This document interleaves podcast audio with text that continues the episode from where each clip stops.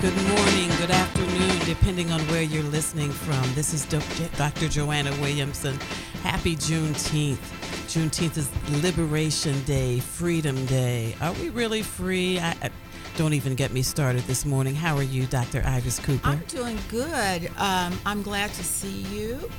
Um, I'm glad to be seen. And I saw something in my mind's eye this morning that I would like to share. Please do. I saw my mother. Wow.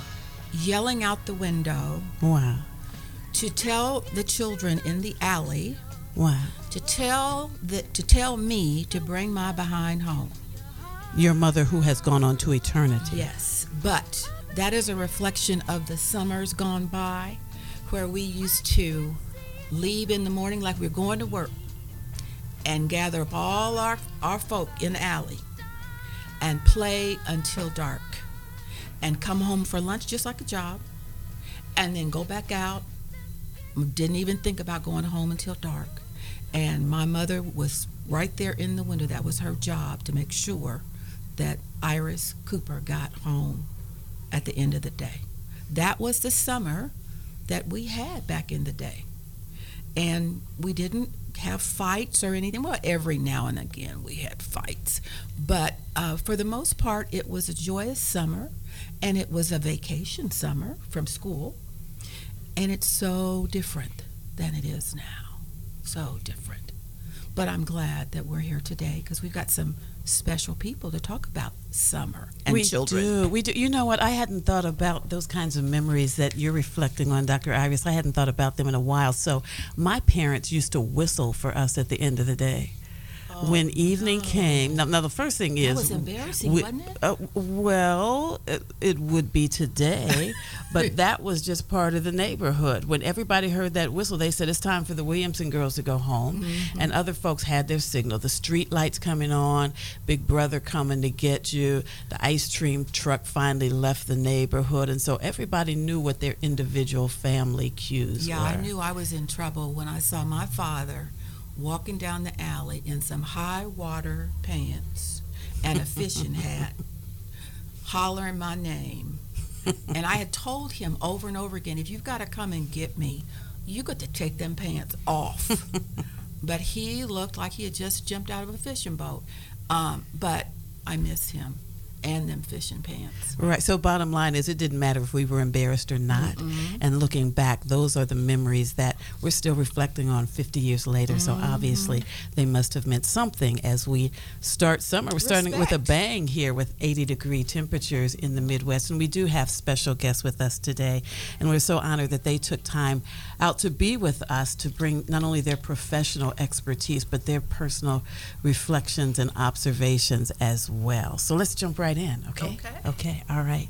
So first we have, I'm not even sure what title to give her because if the rumors I hear are correct, she's transitioning from one role to another. But we are so honored to have with us Ms. Alesia Gillison, who up until fairly recently was Chief Engagement Officer for Columbus City Schools, which meant that folks in the community who wanted to do things for the schools, and even folks who might not want to do things for the schools, but who she thought strategically might be good partners for the schools know her name and know what she stands for. So, good afternoon to you, Ms. Gillison. Thank you for joining us on the window. Good afternoon, and thank you so much for having me here, uh, Dr. Williamson. Thank you. So, what is excited. it? I'm sorry, go ahead. I said, very, very excited to be here today, and a beautiful day it is. It is. What is it you're going to be doing next professionally? Is what we're hearing correct? Yes, what you're hearing is correct. I have a professional opportunity um, moving into a role in Pickerington Local School District as the assistant superintendent over academic programs. And really excited about that opportunity. Um, but I will share with you, I have been with Columbus City Schools for uh, 22 years. And um, leaving Columbus City Schools, or I should say this, Columbus City Schools has matured me, has been such an important factor in my life, and I love the city of Columbus. our amazing students and our amazing leadership that we have, and absolutely the community partners who've leaned in with us every step of the way. So, for our guests who might not be listening to us from the central Ohio area, is Columbus City Schools the largest school district in the state of Ohio? Yes, Columbus City Schools is the largest. Uh, we used to say the largest urban, but we took off urban because we are the, the largest. Columbus City Schools has roughly, right now, 47,000 students. And uh, of that 47,000 students, about 8,000 of those students are new American immigrant and refugee families. And we are a district that is predominantly uh, brown uh, African American students. And the district you're going to, then, could we loosely call that a suburban school district? And if so, what is the diversity situation there? Yes. So Pickerington Local School District is much smaller. It has roughly uh, 10,500 students. Um, and of the uh, 10,500 students, you would say roughly 20% are could be categorized as brown, and the majority of the students would be white. And so you probably heard us do a bit of reflecting back to our childhood of many decades ago when we started the show. I remember when I grew up, you just went to your neighborhood school. You just got out of bed in the morning, you walked several blocks to your neighborhood school. When my son grew up more recently, it was like trying to find a college for him now just to find a K 12 experience that worked for him. Is that the norm now? Pretty much is the norm. So in Columbus City Schools, we have uh, neighborhood schools where parents can select neighborhood schools. And especially when you're talking about elementary and middle schools. Uh, once programs get more specialized, for instance, uh, High School is International Baccalaureate um, and it is the only international baccalaureate school in Columbus. Columbus City Schools has 109 schools and roughly 20 high schools. And of the 20 high schools, there's only one international baccalaureate. So if your child wants to pursue that and you want that for your child, then you would have to lottery into um, Cobb High School now, I know the district is embarking on uh, quality schools in every region. Actually, it's one of the three priorities that um, our superintendent and our Board of Education will be unveiling in the fall. Um, the first priority is whole child, focusing on the whole child. Second priority is equitable resources for all. And the third is quality schools in every region. So you could look forward to there being more international baccalaureate schools, more schools with specific focuses in particular neighborhoods and regions so that that task would not be that hard to find a school that matches your students' interests. Ms. Gillison, this is Dr. I, and I'm going to go back a ways with my involvement with Columbus City Schools. I used to pray about Monroe and pray yes. about Berwick for my children. And yes. fortunately, they were um, accepted or selected, however it happened, into those yes. two schools.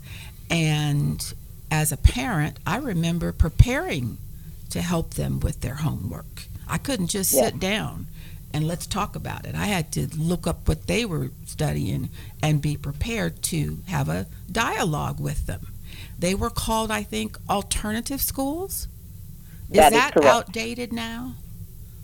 No, that terminology is not outdated. Um, as a matter of fact, I was speaking about COS. COS is an alternative school, and uh, Berwick, uh, Eastmoor Academy, Fort Hays. You know, they are the Fort Hays is the School of the Arts.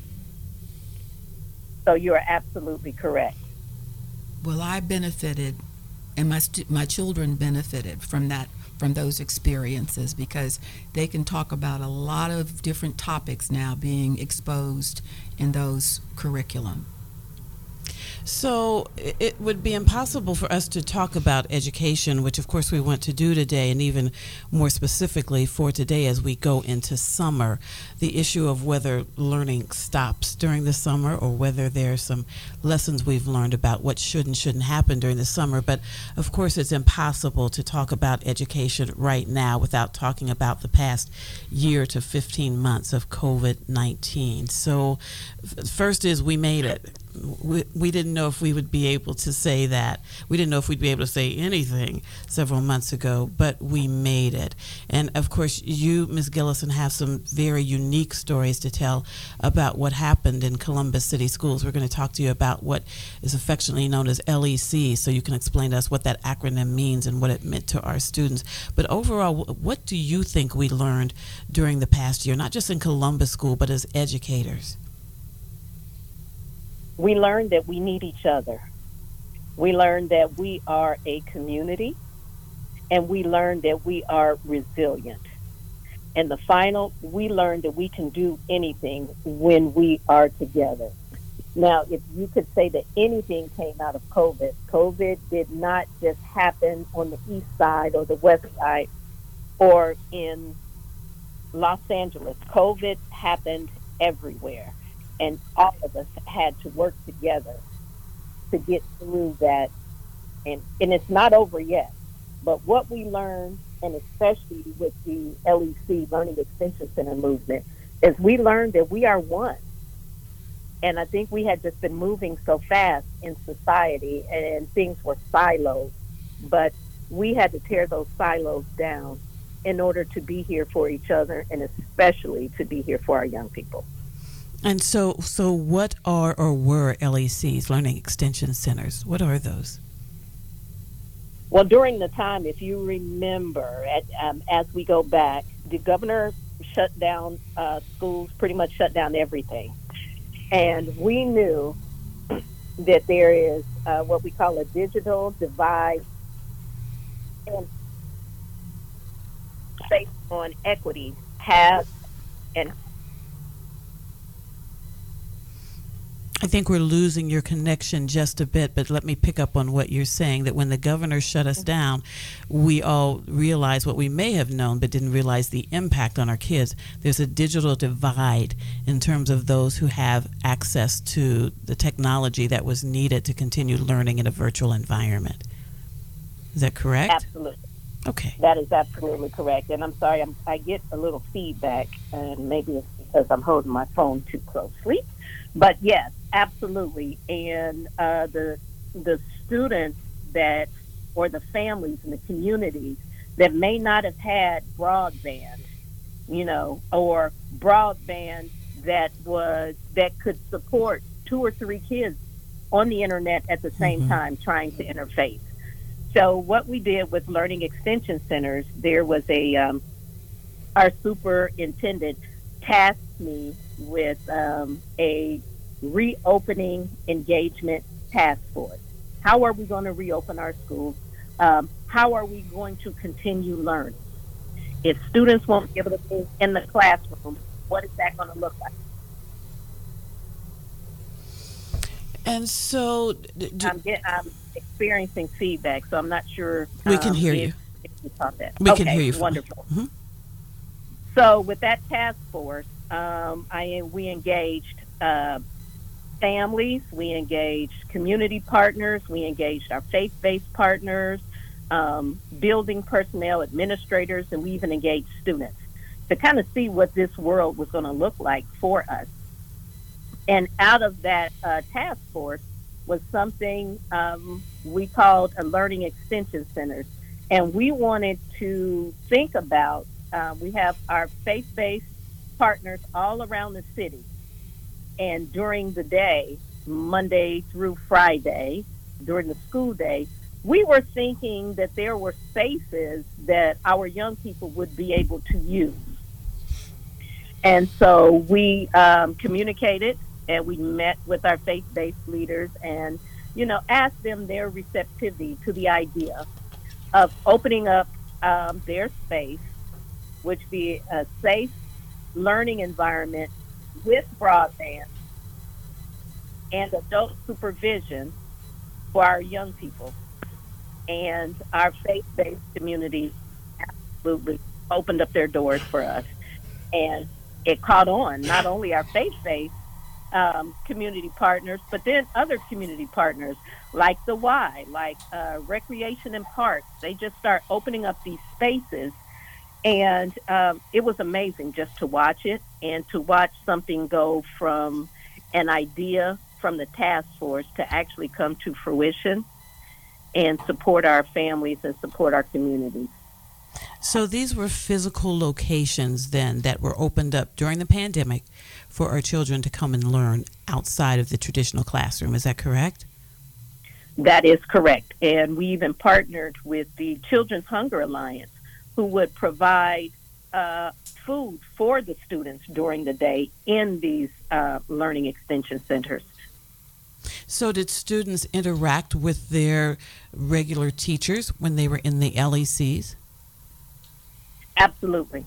So, students had uh, Chromebooks, and that's an, another, um, when the pandemic first hit, students didn't have technology. We were not a one to one district, and one to one meaning every student has their own laptop or their own Chromebook. But the city of Columbus leaned in and um, donated funds to uh, Columbus City Schools. First Church donated funds to Columbus City Schools so that we could purchase these Chromebooks for every student. So the student would take their Chromebook to the Learning Extension Center, connect to the Wi Fi, and then be able to interface with their teachers. So, how many LECs were there and how many students benefited? Wow, uh, that, that's a great question. When we first started, we had uh, roughly, I would say, maybe 110 learning extension centers around uh, around the community. And the beauty is, they weren't just for Columbus City Schools kids; they were for any child that needed that resource, any family that needed the resource. And uh, the last time I, I counted, roughly we would see probably about 1,400 mm, students a week in the LECs. And the LECs followed um, every one of the guidelines from CDC as far as social distancing, students having to wear masks, um, and cleanliness and hygiene. They followed all of those procedures. And it was really a blessing to our community and a blessing to our 47,000 students in Columbus City Schools. And the individuals responsible for conceptualizing the LECs and working in them, these weren't just parents, right? These weren't just people who had some so called vested interest in being sure this happened? Uh, uh can you restate that question for yeah, me, Doctor? So, so the people behind the LECs, I'm wondering for our listeners who perhaps don't have children in the schools and might be wondering why would others do that? If you had kids in the schools, and certainly you wanted to help be part of the solution, but for those who didn't, why would anyone step in to do this? Because of community. Because mm-hmm. it, it was the best thing for our young people so uh, we have volunteers and people in the community that just wanted the best for our young people and also understanding the equity issue um, that there are certain parts of town, uh, there are certain families, certain communities that do not have these resources. And just, I mean, just amazing people. I call them angels as you know, I had the privilege of being in on some of the early discussions about the LECs, and I remember one session in particular where a faith based leader gave a very impassioned plea, if you will, to the other organizers that turned out to be a bit of a sermon or maybe a prayer, where she talked about the meaning of sacrifice. And she said, you know, even if we don't know right now where we're going to get the resources and the time to do this, this oh, is absolutely. truly what sacrifice is all about. And I remember we all got very quiet and we searched our souls.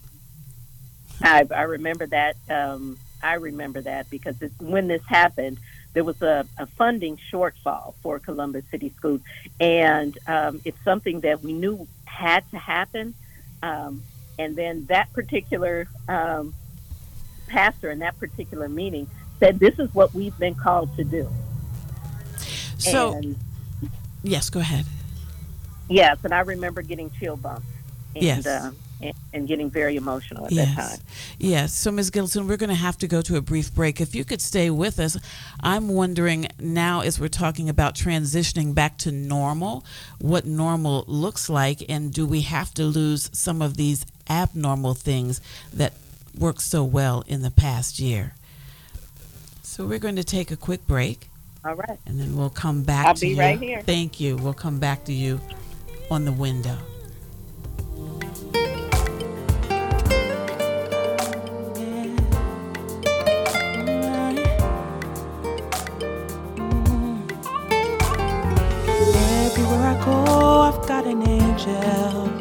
Everyone. We're back on the window on this Juneteenth talking about the start to summer as it relates to education. We have on the line Alesia Gillison, who is leaving Columbus City Schools as Chief Engagement Officer and going on to an Assistant Superintendent role, if I heard you correctly, with Pickerington City Schools. And so we had just talked about the last year with COVID and what we learned when we didn't think a year ago that we were going to learn much at all this school year. As we go back to normal, not only in terms of COVID, by the way, everyone, we still have a long stretch to go, so don't misinterpret that. I'm still wearing my mask. But anyway, as we go forward, it appears that on the national agenda, education may have surfaced again as being a national priority. So when we hear terms like educational reform and the state of our school districts, Ms. Gillison, what are your thoughts not only about what our educators and our government and our officials should do, but what about those in our audience? What can we do about this thing called education? First in the classroom, and then we'll talk about outside of the classroom and community support. Yes, that's a great question, Doctor. And when you think about educational reform, and, and it, it is a word and it is picking up momentum, the first thing we need to do is understand what educational reform is. So um, I would invite the audience to really have a clear understanding on what educational reform is and what and what you want to fight for. And a lot of times when you think about going up against um, state and federal, we put that in someone else's hands, and we can't do that. As a community, we need to understand, and we need to understand the very basics. Uh, for instance, let's take a look at the, the state assessment and not only look at the state assessments on uh, the Ohio Department of Education's website. Um, anyone, anyone in the listening audience, you can go to that website, look at the state assessments, and take practice exams. And realizing that all exams now are on online, they're on the computer. It's not pencil and paper. It's not bubble in the circle it's everything is online. And we feel like a lot of times that, well, our kids are pretty savvy with technology. It's not the same. So, as a parent, as a guardian, as a student, as someone in the listening audience, you know, we hear about the state assessments, we hear how our students perform on the state assessments, but do we know what those state assessments look like and feel like? And what the skills are that our students have to have. Not only the knowledge to demonstrate their proficiency, but also being able to navigate various platforms that they don't navigate every day on the computers and, and things that they're doing at home. So we need to look at that. Is that the best way to assess our students? And if it is, as a community, then we need to understand what that looks like, and that's what we need to be working with our young people on. So I would say, not just don't be a, you know, don't stand on the sideline. You have to get in there to know it and to feel it. So then when we say reform, you really understand what reform is, but you can't understand what it is unless you you're in the schools you actually uh, take one. I implore each and every one of you, just go. You and the practice exams are about 15 minutes long. I did it with a group of uh, parents and community members, and I, I gave them the Chromebooks, and we went into the site. And uh, one gentleman said, "It took me 10 minutes. how to figure out how to work this platform. And after that, I just start pushing anything because I knew I only had 15 minutes. And if adults are feeling like that, how are our kids feeling? So this is on the Ohio So- Department of Educational website. These practice assessments. Yes. Absolutely. And so, are, are these tests culturally biased, and is there systemic racism in our school systems? Well, yes, the, the tests are culturally biased because of who i- who's creating the tests. Um, and when you say systemic racism in our education system, you know, racism is not uh, monolithic. It's systemic racism everywhere, and we have to be aware that it's everywhere and not just pinpoint just the schools. You know, it's in society. It's it's everywhere. And so, what we need to do is because we've lived with it so long, um, what we've been doing is targeting this or targeting that. But as a community, we need to come together. We need to identify where it is and collectively and strategically identify how we're going to address it. And now is the time more than any. Now is the time because more people are aware. There were times when I would talk with, with young people and they weren't even aware of racism. They was like, "Oh, that's never happened to me." Well, I don't know what you're talking about. But now, ever since you know George Floyd and everything that's going on in society, our students are are taking their blinders off, and they're starting to become more aware. And our students are so very, very brilliant. Um, you know, they're they're peaceful protesting, and what we need to do as a community is to help them peaceful protest and to help just keep unpeeling the layers so that they understand systemic racism didn't just start. It's been from the very first day that we were taken from our motherland in Africa. Ms. Gillison, you're bringing up a real hot topic right now, and that's teaching Black history um, in the Yeah. school systems and um, how it's now being positioned as political.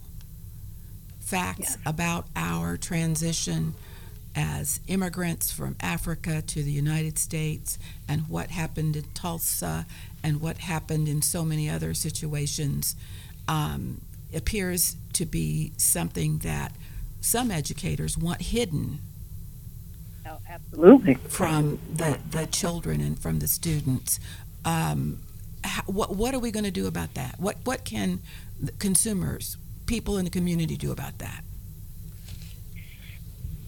We can keep pushing for it in the schools, but more so, we can do something ourselves. We can teach it. We can hold forums for students at community centers in our faith based organizations. We can teach it because it's our history too. We don't want to leave our history to someone else to teach. We want to teach it. And uh, you bring up a very good point. That's something that we should be doing as a community. And so, what you heard in the studio was complete silence as we all looked around at each other and nodded our heads in terms of our role in teaching our own children. And so, that leads us to a discussion of the summer as well, since hopefully we've learned in the last year, but hopefully we've learned throughout our lives that learning doesn't just happen in the classroom. What are your thoughts? What are your suggestions as to what we as parents, as families, as community leaders, as community activists, as just everyday citizens can do even during the summer months to keep our children educated? understand what the uh, one is understanding what the curriculum is and you can go on uh, your district's website because there may be someone in the listening audience that is not from columbus city schools. Um, but your district website uh, has the curriculum and has resources for you. Now also when you think about students and i'm going to call it unfinished learning that learning that was interrupted because because of COVID, um, use this time this summer to provide our children with experiences. And that's experiences you can go down to the art museum, COSI, when COSI opens back up, the zoo, give our kids those experiences and then try to tie those experiences to what you pull off of the district website for as far as curriculum. Because one thing, our young people want to enjoy their summer. They've been through a lot. But now what we have to do is get them prepped for the upcoming year. I won't say don't be, um, don't worry too much about unfinished learning because there's so many social emotional. Um, COVID really impacted our kids mental, mentally, and social emotionally because we are social creatures, and for so long we weren't able to socialize the way we had grown up socializing, what we were used to. So, really ease our young people back into the socialization, provide them with experiences, and go to the district website. And one thing that we could all do just to kind of gauge not only where our young people are, but gauge where we are, I'm going to say it one more time. Go to ODE's website and take the practice exam. Take it with your child. Take it with your niece. Take it with your nephew. Take it with your grandchild. And then together work on a plan. Uh, because what you'll find is what you thought you knew um, or what you thought you could do, especially electronically, that way, once you walk in their shoes, you know what they're up against and you can work with them that way. I've heard parents say that during the past year, with their children not in school for the most part, not in school in terms of physically being in the building, that they gained renewed respect for what teachers and educators go through every day.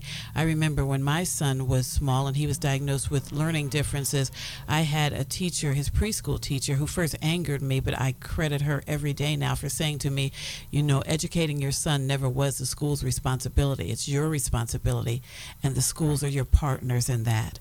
And so, again, a reminder to parents all we're saying this summer is to do your part as well. The schools are trying very hard to do what they need to do. But even in everyday experiences, my son is 25, and I just realized he never got good lessons in personal finance. And I realized that because I look at my checkbook and I look at this checkbook and I go, whoa, we need yeah. to transition that responsibility. And so there are everyday lessons in, in everything we do thank you so much first for all you've done for Columbus schools, for all we know you're going to do for Pickerington schools. I'm glad, just glad we're keeping you in Central Ohio. If you can stay with us for the remainder of the hour on the phone, we'd love to have you continue to join in the conversation. What we're going to do now is transition to our in studio guest because I'm pretty sure that there's one activity that most families are going to participate in in a big way during the summer months, just like they did during the academic year, and that is sports in some form.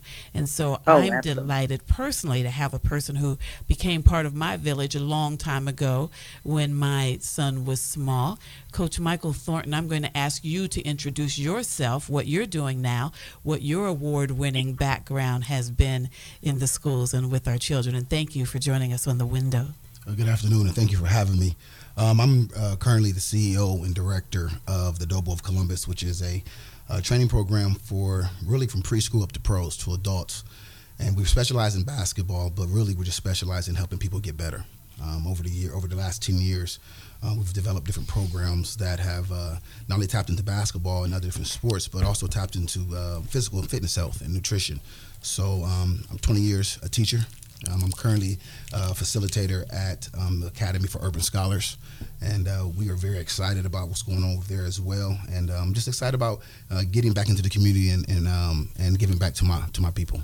And you said the DOBO of Columbus. What does DOBO stand for? And that just stands for the Director of Better Operations. Um, Ten years ago, when I started it, it actually stood for the Director of Basketball Operations, and what that position is is actually a college um, coach position, and um, I started that. Or I, I brought up the DOBO probably uh, 1998 um, when I wanted to be a college coach. And usually that was the way into college coaching was to take the DOBO position at, at any university. But um, as I matured as an educator and, and as a trainer, um, I realized that it wasn't it was bigger than basketball. So I want to help individuals get better. And so at basketball, I actually became better. And so it's the director of better operations. I want to help um, the people, um, young and old, get better and whatever they want to do, whether it be sports or whether you're in the corporate world. So I, I said that, that you became a, a, near and dear to my heart member of my village when my son was very small. He loved the game of basketball. And so I started scouting around for someone who could work with him one on one to teach him basketball skills. And I had a friend who said, Well, gee, my son does that. In fact, her son, Michael Thornton, had won several state championships, I think, at the time with the schools that he worked with. And so he agreed to meet me one on one to to work with my son. And I remember we got to the gym first, and my son was playing basketball, waiting for him. And when Coach Thornton came, I said to my son, who's a who's a great kid, I said to my son, "Okay, here's Coach Thornton." Uh, stop playing for a moment and come and meet him. And my son decided to take that one last shot. And all of a sudden, I heard a male voice say, Did you hear your mother talking to you? And, and, and I stopped what I was doing, and my son stopped what he was doing. And at that moment, I realized everything that Coach Thornton just said in his introduction that he was about not only making basketball players better at basketball, but also making young people and older people better at anything they wanted to do in their lives. And so the, the lessons that he taught, I remember um, when my son worked with him, not only one on one, but in a team, and Coach Thornton gave the team a break.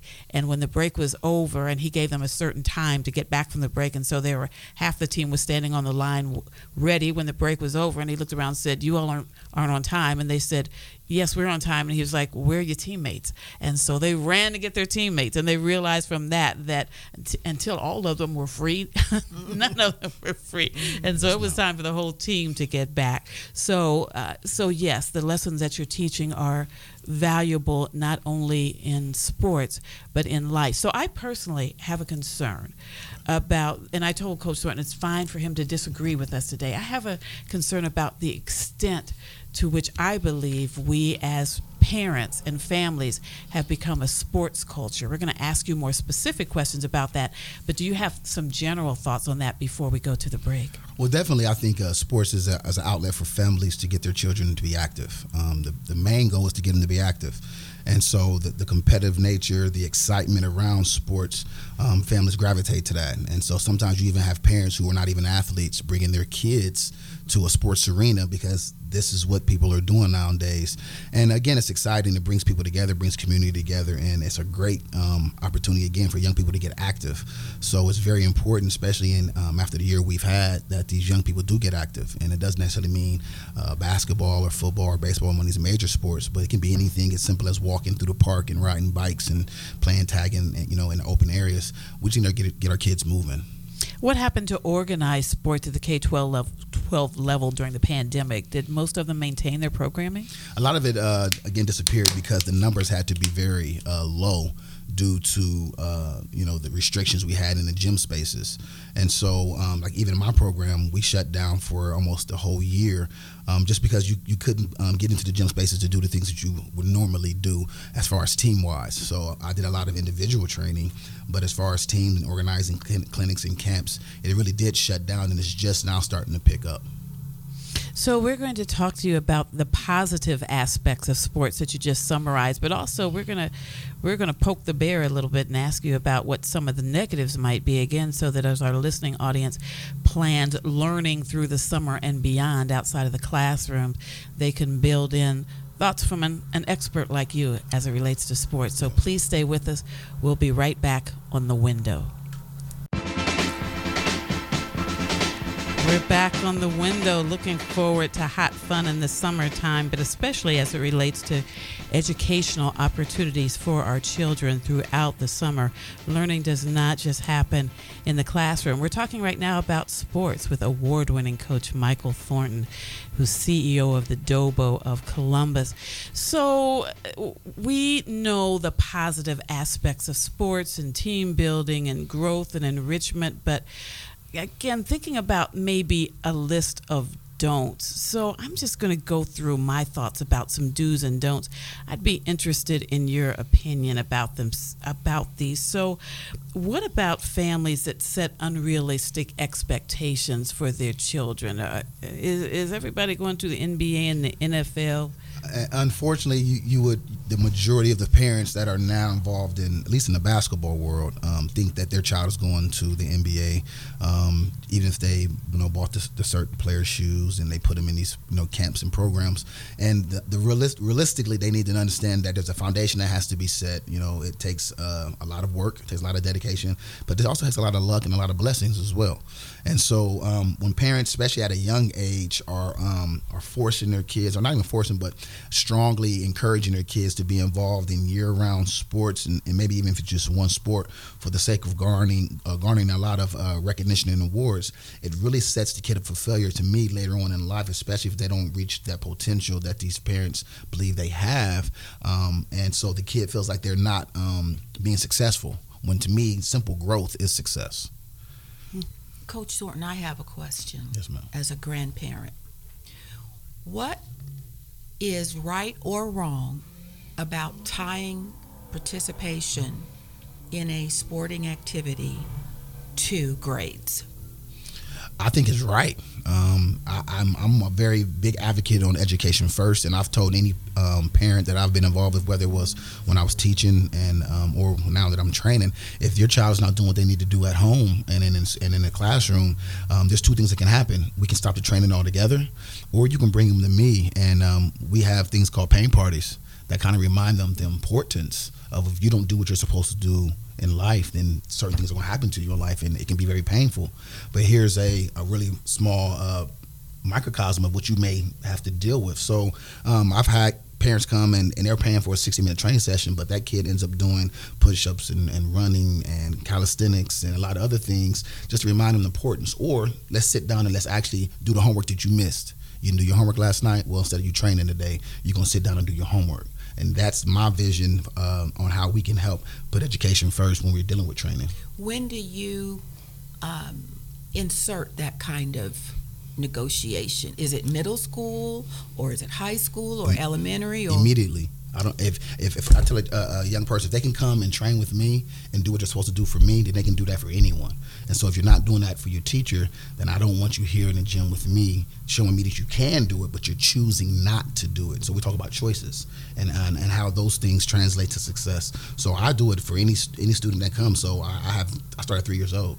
And so we have, I've had a lot of parents come back and say, I keep bringing my child to your clinics because they're getting a discipline and they're understanding what it takes in terms of um, success and it's translating to the classroom or at home for them. And it's really a, um, a, a pat on the back, not necessarily for me, but just for the way we look at training our, our young people. So it's it's life lessons. Yes, ma'am. Most definitely. It's bigger okay, than basketball. I get it. Way I bigger. It. Okay, good. That's good to know. Yes, ma'am. So, what do you say to the child or the family who, whose children, heaven forbid, might not be interested in sports. They might be interested in the arts or in science. Is, is, sports the only way to learn some of the life lessons that you're talking about? I, I think that we can use any activity that a child gets involved in um, and translate it into life.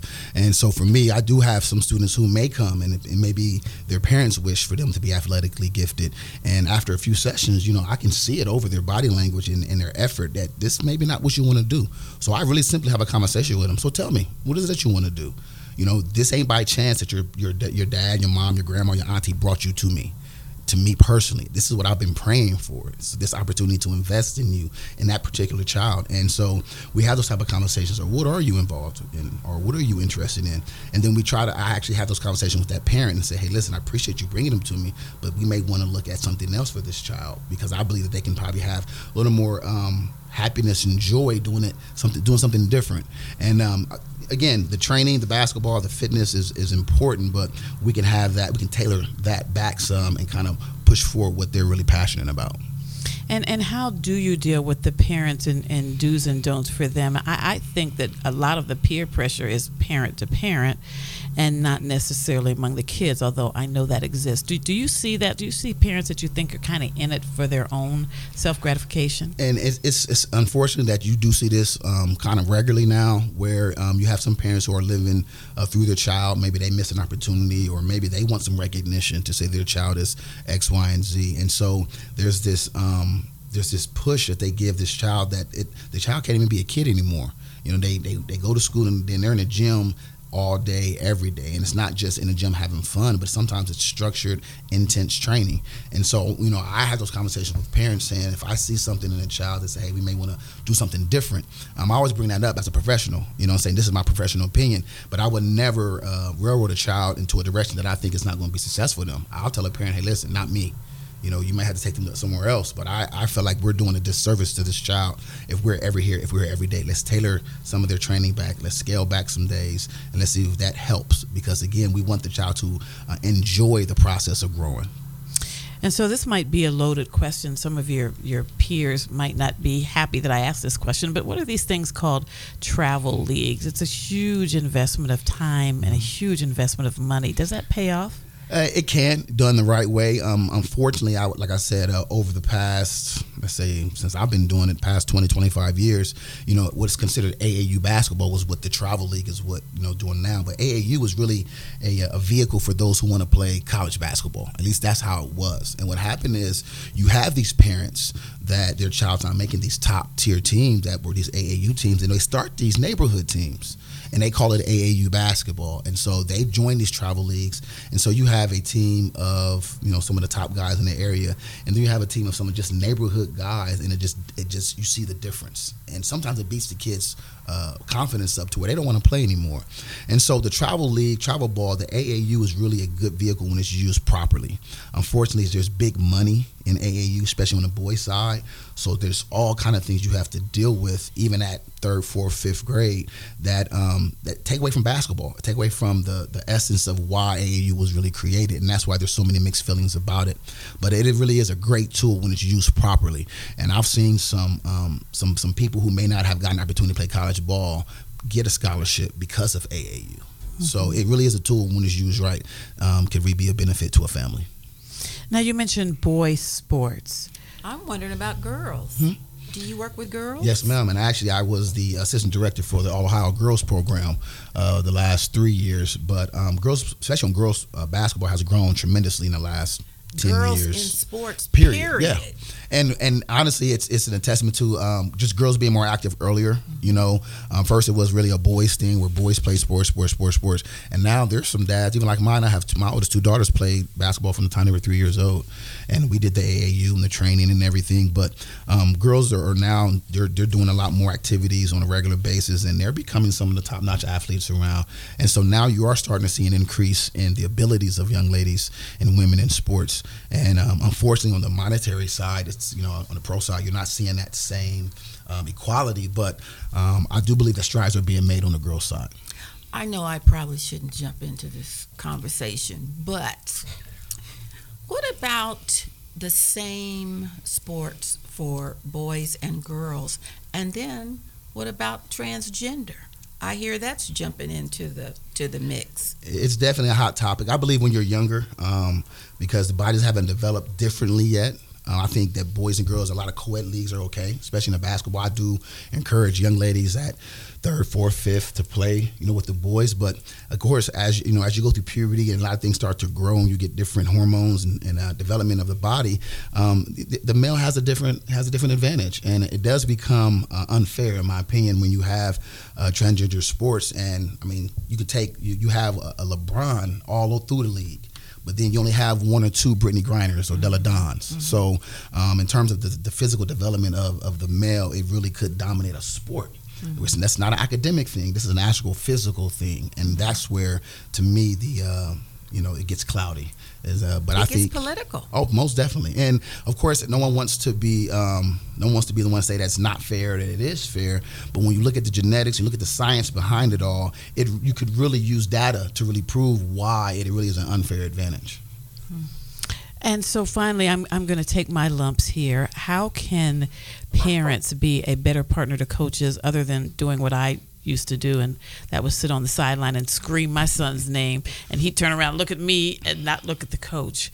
What can parents do? I think um, research. Uh, and also know what you want, know exactly what you want. Uh, some parents go with the whoever's the uh, most popular or whoever has the most likes on the internet or whoever you know and then ref- referrals are good as well but if it's not a good fit for your child it's just not a good fit for your child. And so i think you need to do some research and then also be consistent. I know i see parents uh, some parents take their child to every trainer in the city you know so when you're going to it's like going to a, a 17 different schools in one year. Every school has a different way of teaching you. And so, although it might be the same um, material, it's taught to you differently. Do you really grasp the concepts of it all? And so, a kid can spend too much training and never move forward just based on the way their parent moves. How do you feel about everybody plays teams at a younger age? Um, I believe uh, everybody having the opportunity to play is important. I don't think it's equal. I don't think it's supposed to be equal time. But I believe, um, like I said, I ran the Lincoln Heights Youth Association um, basketball program for about five years, and I had an issue with the, some of the rules that we played with, but we had to tweak them a little bit. And so basically, for the first half of the game, everybody has to play equal. But then the second half of the game is basically you play to win, and so that kind of gave us a little more competitive edge. But I, I think it does stymie some growth sometimes. But I do believe it's important that at a young age you get a chance to play, no matter what your level is. And and one editorial comment from me: If you decide to be a volunteer coach for your kids' team, please don't make it just about your own child. It is still a team, and not just about playtime and after parties and ice cream mm-hmm. for your child and your child's best buddies. Yes, ma'am. And I have one other point. Yes, ma'am. You can tell we're experienced with this. What about racism in sports at that level? It, it's it's at every level, and I have stories like personal stories. Well, I've dealt with it when I was at Afrocentric as a coach, all the way up till uh, maybe three years ago. I had an incident with my daughter's team, and um, it's it's in sports. It, it, unfortunately, it is, and but also I would say sports are breaking down a lot of racial barriers as well. Um, I'll be the first to say that we can go certain places in the country as a basketball team, and you would not know that there's racial tension just based off there's black, there's white players, there's males or females, and everybody's getting along because they love the sport. But it's definitely an issue, and you go into certain pockets of United States or anywhere else, and it, it can become a very big problem. To our listeners, as we go into the summer months, learning does not just happen in the classroom. You don't have to be a brilliant scholar yourself to teach your children at home. We started this segment with Dr. I and I talking about good old fashioned neighborhood learning by being out and playing and listening to what grandma and grandpa had to say. So we are so grateful to Ms. Alesia Gillison, who is leaving Columbus City Schools to go to Pickerington Schools, but not leaving our Central Ohio community as she stretches, stresses the role of community in helping her do what she does to bring learning excellence to our children. Thank you to Coach Michael Thornton. Tell us real quickly, Coach Thornton, how our listeners can get in touch with you as a Uh, trainer. One of the quickest ways is uh, on the internet, of course, social media sites is at the Dobo of Co T H E D O B O of Co, and that is IG and Twitter, and then Mike Thornton Senior and the Dobo of Columbus on Facebook. Say that one more time. All right, IG and Twitter at the Dobo T H E D O B O of Co. That is Facebook and Twitter, and on um, IG it's the same thing at the Dobo of Co. T H E D O B O of Co. Thank you to our stellar guests and to our audience for joining us today This was a on good, the window. dis- discussion on for the, parents. That's right. Um, that's we're gonna have to figure out how we can get this out to all the parents that are worrying. Like, what are we gonna do this summer? and not with only no for plans? parents, it's a community It issue. is. If if we live in an uneducated society, as we see sometimes, it impacts all of us. Everybody. yes. Thank you. We'll see you next week for Father's Day Well, there, thanks for having me. Thank you. Yeah, thank you. on the window. Thank you. Bye bye.